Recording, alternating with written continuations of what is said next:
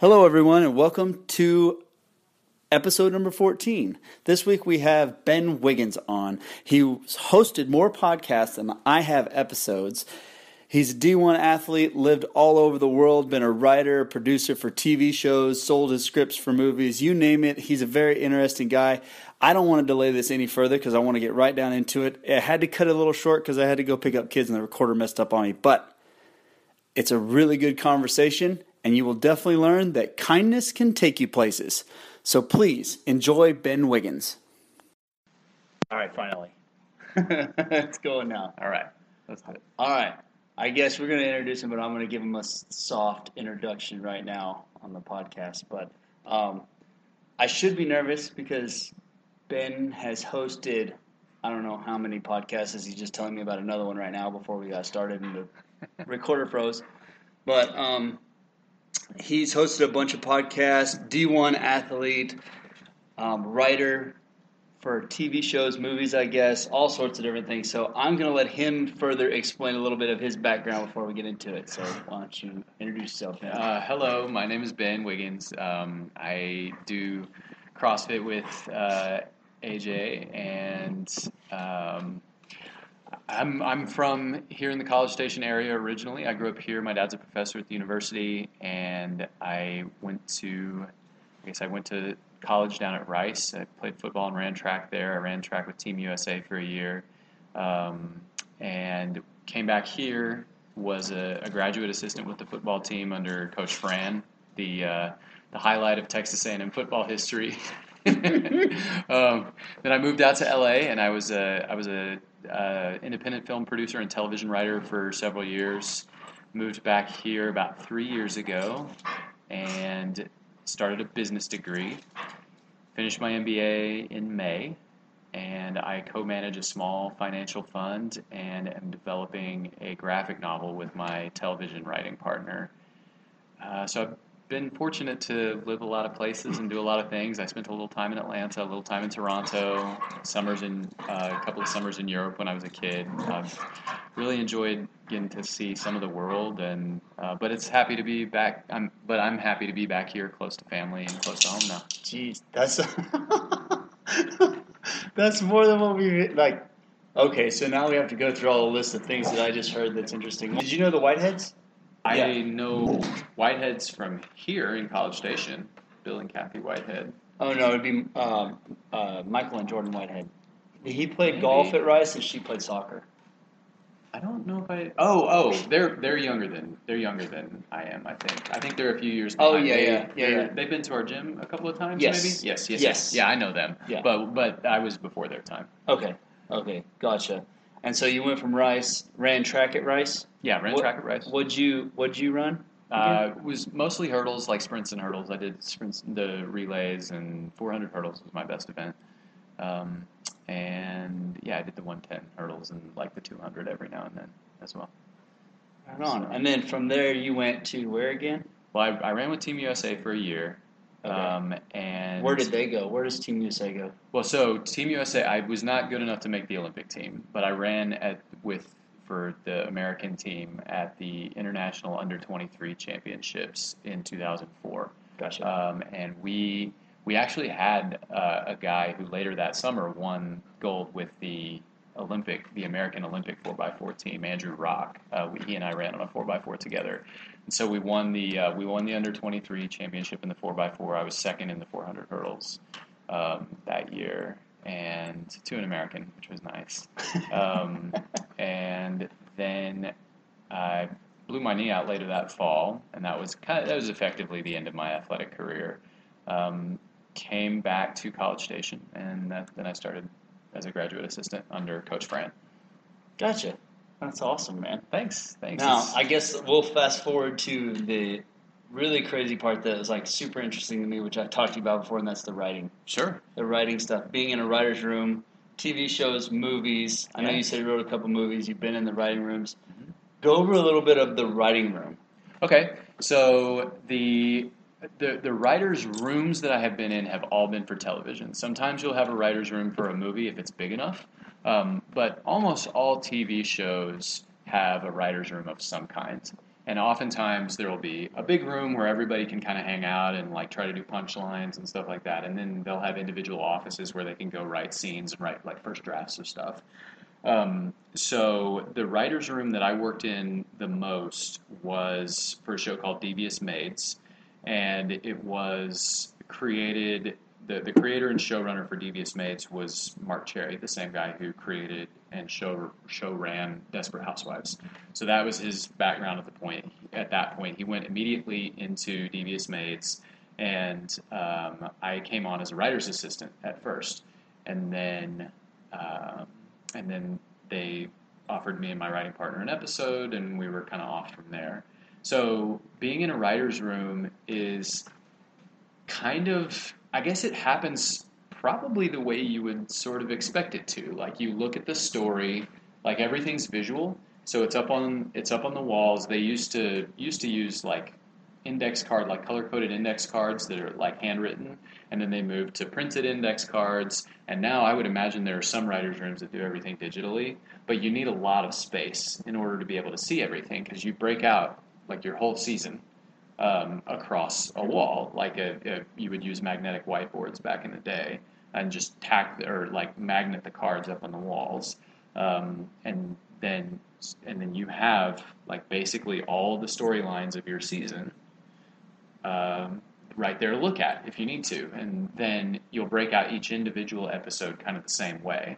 So if it's TV and you have act breaks, then each act will be a column, and each scene will have its own card, and everything that's important in the scene you put on the card, and um, then you'll write the scenes in like Final Draft or whatever software you use based on what's on the cards. Does that make sense? Yeah, no, makes total sense. Yeah. But so do the st- do the like main actors of the show come in and do they rehearse in front of you, or when you get a bit down, how's that work? So they, they do rehearse in front of us, uh, but it doesn't happen right away. So you'll so we write the script and then the script will go to usually there are three stages, or so it'll go to the showrunner. The showrunner will look at the whole script, will look at every scene, and say, okay, this is good to go to the studio. The studio is the organization or entity that's going to shoot the show.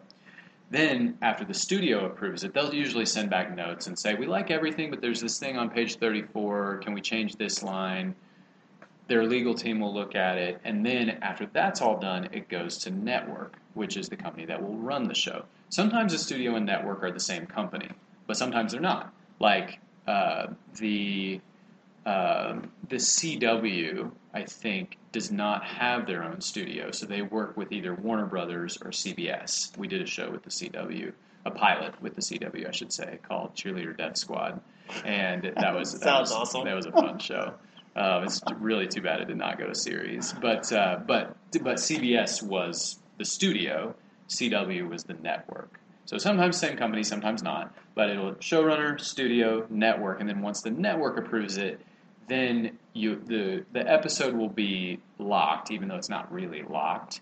And then eventually you'll go to a table read, which is one of the really fun parts of TV writing. All the actors get in the room all the writers are in the room, the producers, the executives, everybody sits at this big long table and you basically read the episode, you read the dialogue, and then somebody like reads the action lines so you can kind of see what's happening in your head and you just read the episode to see which lines work, which lines don't. And you'll hear phrases like, if it dies at table, which means if you read a punchline at the table read and nobody laughs, that means it died. And that's when, like, even if it was a great line in the writer's room, oftentimes it'll get cut. And sometimes stuff will go less often. Sometimes stuff will go the other way. It wasn't that funny in the writer's room. You're just like, this is a holdover line and then the actor delivers it a different way at the table, and it gets a huge laugh, and you're like, "Oh, this is the best line ever! We're geniuses!" um, and really great acting can elevate mediocre writing, and by the same token, not as good acting can obviously kill really good writing. Oh yeah. Um, so delivery's everything with it. And and Marc, the executive producer that I worked with, he would always give credit to his talent on his actors. Um, the the ladies especially on Desperate Housewives. Um, it was just a really incredible cast that they were able to put together, and it really elevated what he would what he would affectionately refer to as his crappy writing. he said he said they made him look really good. Well, that show ran for a long time. yeah, he, yes, Marc is a really talented writer, and he has a very unique tone. But um, but without without the right delivery, you know, you're you can be up the creek anyway. How did you get involved in it? So actually, I got into writing at first. I got into writing movies first because I wanted to produce. I wanted to be a producer, and but I wanted to have some creative, some creative say in the project. And as a producer, they really will only listen to you if you can either write or direct. And I'm not a director. Uh, all the respect in the world for directors, but that's not me. Um, so I wanted, so I decided I would learn how to be a writer, and I tried my hand at writing scripts, and I was terrible at it at first. I wrote so many bad scripts. Uh, there, I probably wrote a dozen at least before I turned out anything that was even worth reading. Um, then, uh, and then the way that I got into TV, I never really anticipated working in television because I didn't know anybody in TV when I moved to LA. I didn't really know anybody, period. But I met a couple of line producers who introduced me to um, some people who worked in movies, and I expected that that would just always be the direction my career would go. And then I met Marc at a birthday party in 2011 that I almost didn't go to. And he was kind of sitting by himself on the couch, and uh, he see, he looked like he was sad. And I, looking back later, I realized he was just writing a scene in his head. But when he would do that, he would like his chin would kind of come down, and he would be lost in thought. But he looks, he would look like he like was just upset about something, and I was like, it's, what? Why is nobody talking to this guy? He seems like he's so upset. And so I went over and talked to him, and little did I know he was probably annoyed when I went over and talked to him because he was trying to come up with a punchline for Desperate Housewives in his head at the time. Uh, but I went over and I said hello, and you know, introduced myself, and I didn't know who he was. Um, so we became friends. I think in part because I had no idea who he was. I just thought he was a cool You're guy. trying to cheer him up. Yeah, exactly. like, so we started a conversation, and I was I was in a successful part of my movie career at that point, relatively speaking. I hadn't created anything like Desperate Housewives, but I had sold a couple of scripts and was feeling pretty good about myself. And so, and we talked about my success and. He mentioned that he wrote for Desperate Housewives. He didn't say he created Desperate Housewives, but so I was like, "Oh, congratulations! That's a great show. What a great opportunity for you!" Which sounds really silly in my head now because he spent three years coming up with it. Um, but uh, but that's how I got into TV. Is he and I became friends, and it's just like they always say, it's not what you know, um, it's who you know. And and Marc thought that I was honored that he thought that I was a smart guy and that I would have intelligent things to say in the writers' room. And I hope that I proved him right. Um, if he ever listens to this show, he'll laugh at me and then he'll call me and tell me uh, how wrong I am. He's, he was at. If he ever listens to this show, then I will be honored. so hello, Marc. Um, he was he was at my wedding, and he came over, and uh, he said like I'd gotten a, like a new haircut for the wedding, and he walked over to our bridegroom table at the reception, and he said, "You guys look lovely out there." And Ben, I see that you made every effort to make sure that Maddie is always the more attractive one. So good job by you. He's awesome. he's a hoot. He likes making fun of me. Well, two things about that story are pretty interesting and awesome, and that is one, you said you were terrible at writing first, but did you enjoy it the whole time you were writing, even when it was bad, or is is it something that you were just determined that you wanted to do as far as be a writer? It was kind of a combination of both. Like there were parts of it that were fun even when I wasn't good at it, but also like so I I'm a guy who enjoys like just the act of doing stuff and learning stuff. I have a lot of trouble sitting still. I'm a really bad classroom learner, which I was reminded of while I was doing my MBA program.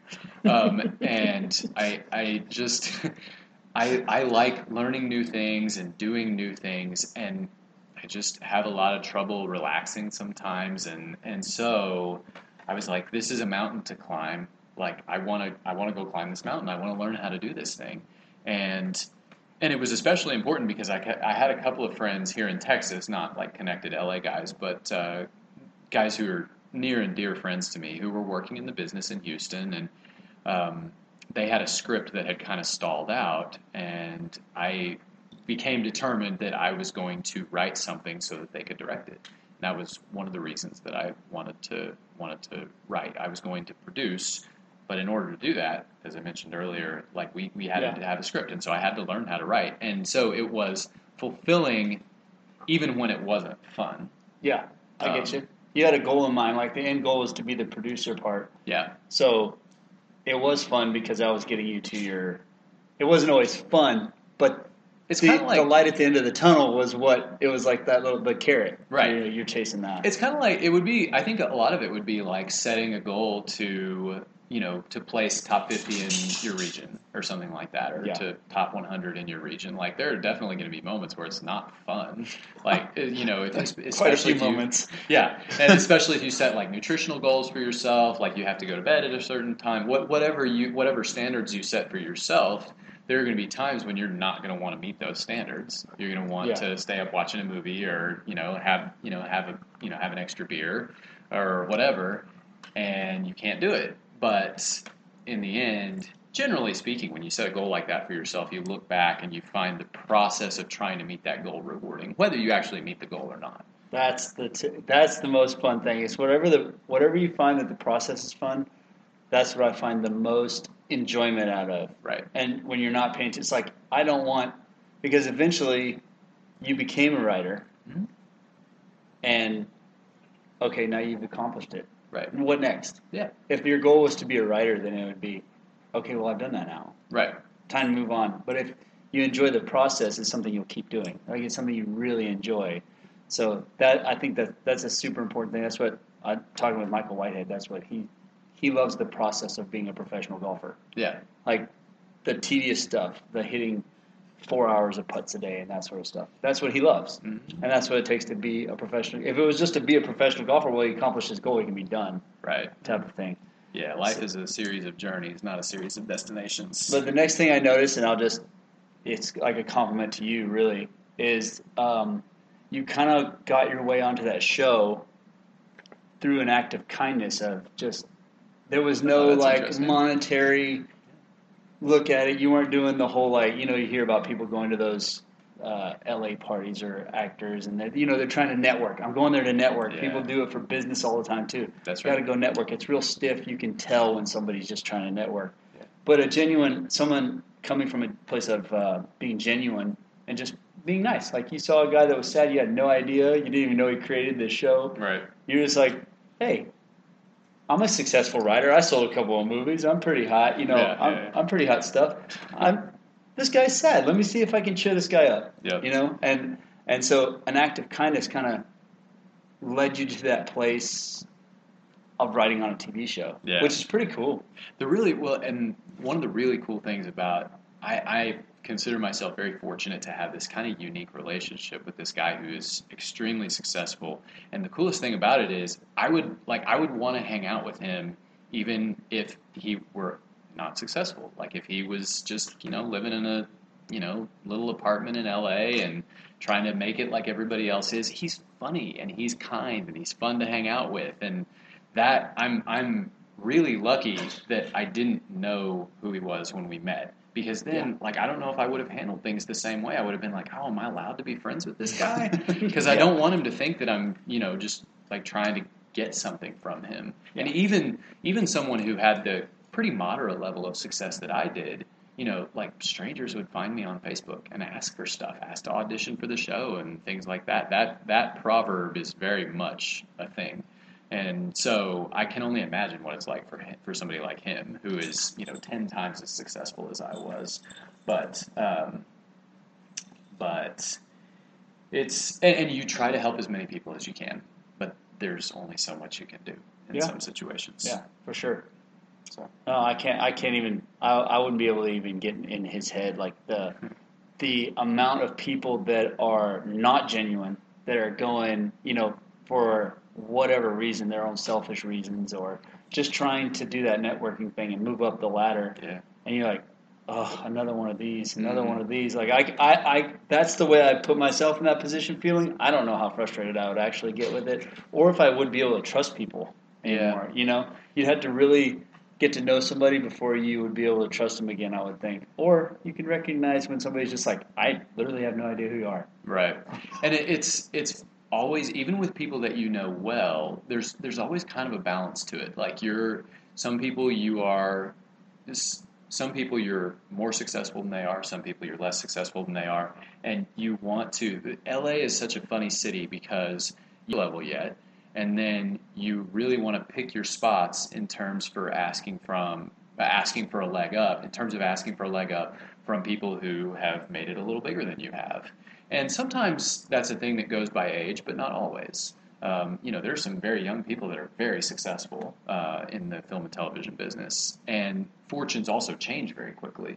So when you have you know I, I lived with a couple of younger guys the last two years that i was there and um, and I was in a, partly by virtue of being older. I was I was in a slightly more advanced position in my career than they were, and so those guys were really good about picking their spots in terms of asking me to read stuff or like come to a play. Like I went to one of Robbie's plays, um, and so you really want to you really want to be able to say yes to people, and what that means is that in terms of you, are just going to spend some extra time doing things like that. Yeah. And that's one of the commitments yeah. that you make when you get into that business. Yeah. No, to- totally. I mean, I, I can see that. Like, if, you know, even if we're friends, like we're sitting here doing a podcast or whatever, but uh, let's say, you know, we're both in the same industry and I ask you to come check out some of my work, you know, you need that feedback. And the only way to actually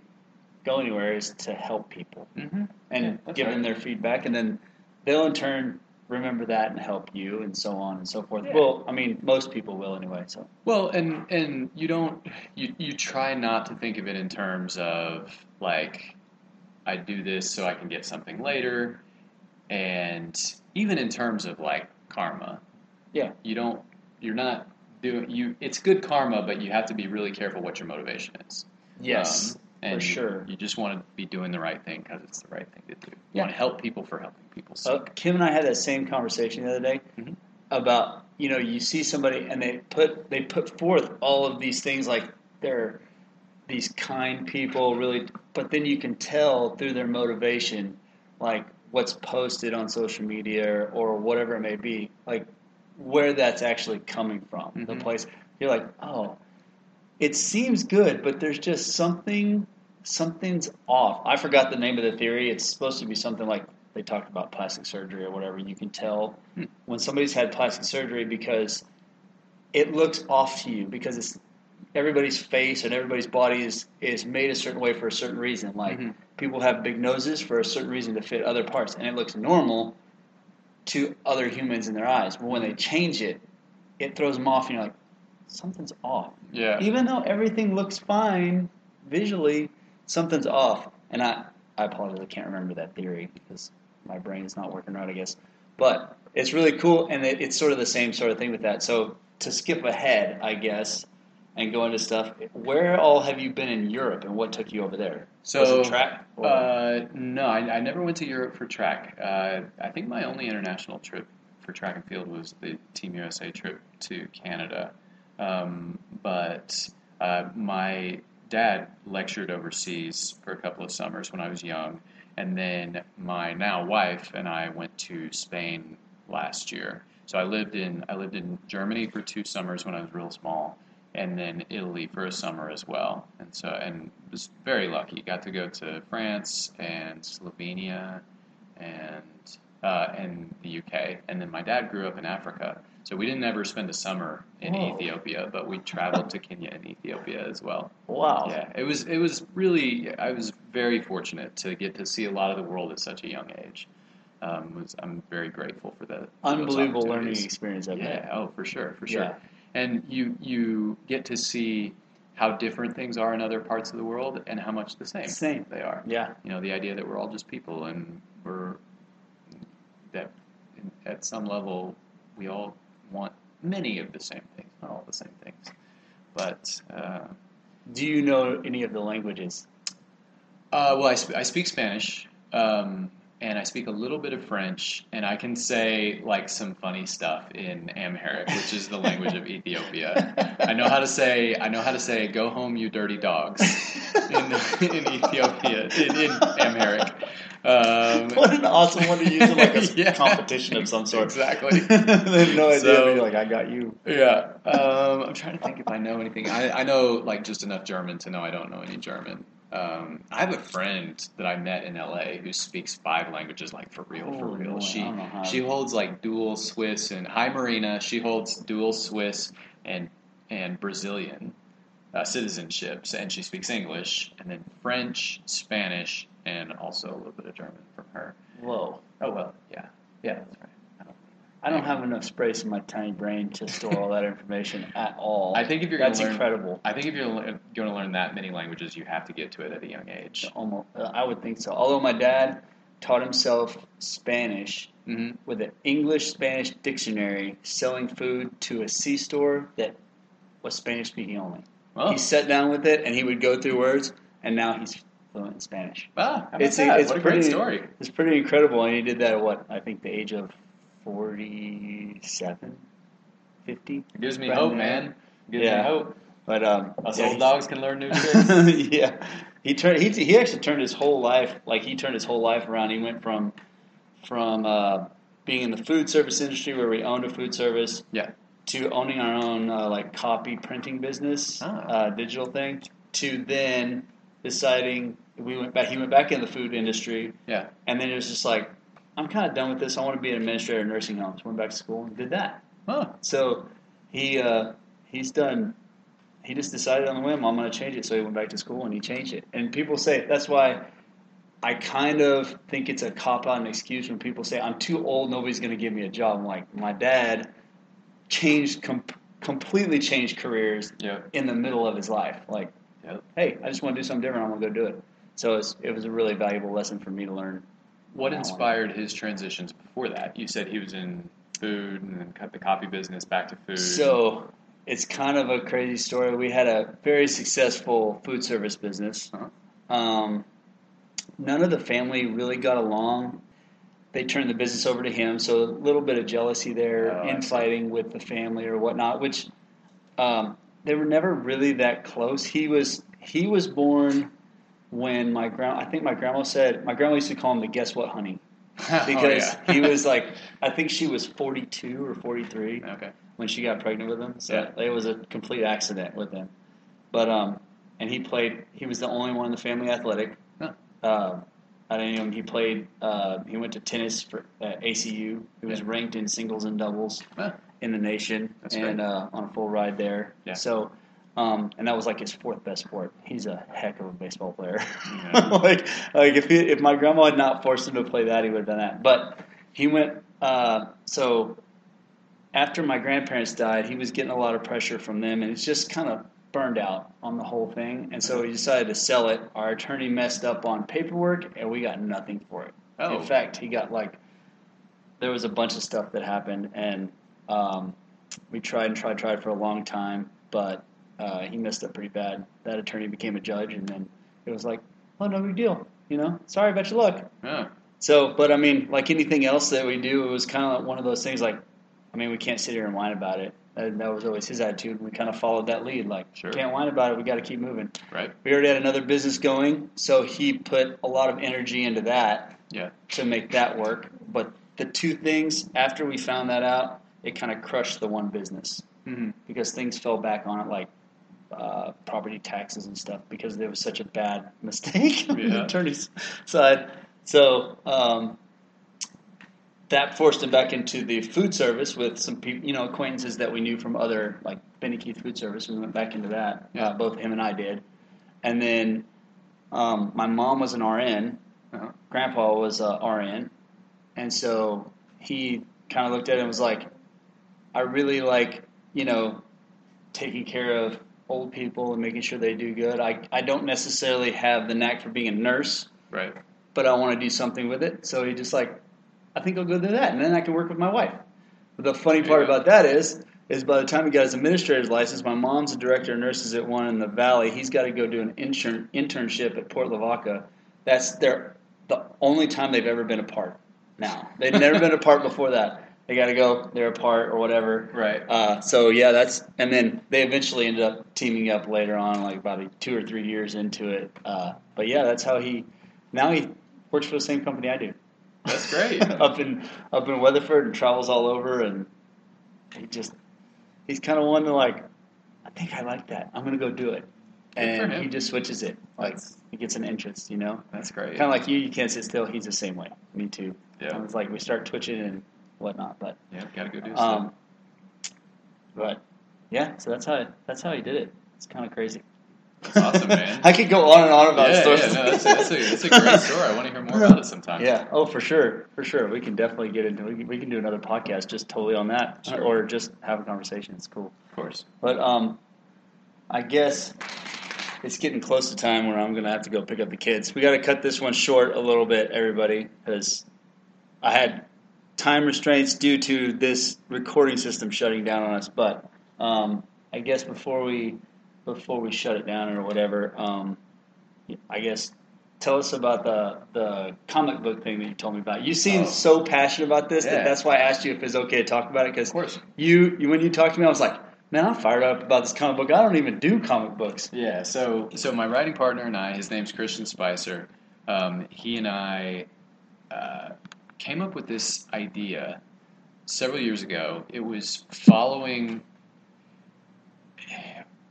I'd always wanted to do something about conflict between heaven and hell, angels and demons, like that sort of thing. And I had an idea for how to do that. And since then, there have been a couple of shows that have also used this idea.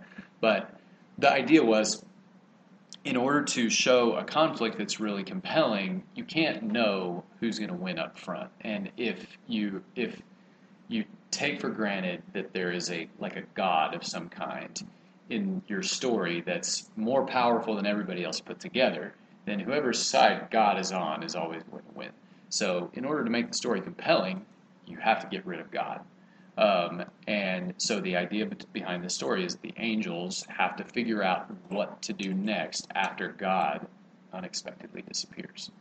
And the hero of the story, or the heroine of the story, is a woman who is uh, tapped with a. She doesn't die, but she is she's taken directly from Earth and becomes an angel. And she's trying to figure out why. She doesn't really understand what her purpose is, and it becomes clear that there's something special about her. Kind of a sort of like a matrix type of thing. Like you're you're the one, and we don't know what that means, but we know we have to teach you to do all of this stuff. And so, uh, and then the story just kind of goes from there. And I won't spoil the. Uh, No, no, definitely spoil don't the spoil. ending. Don't but, do that. Uh, but there's a lot of lot of good story to be told there, and hopefully we'll tell it well. Where can they find it once it, when it gets done?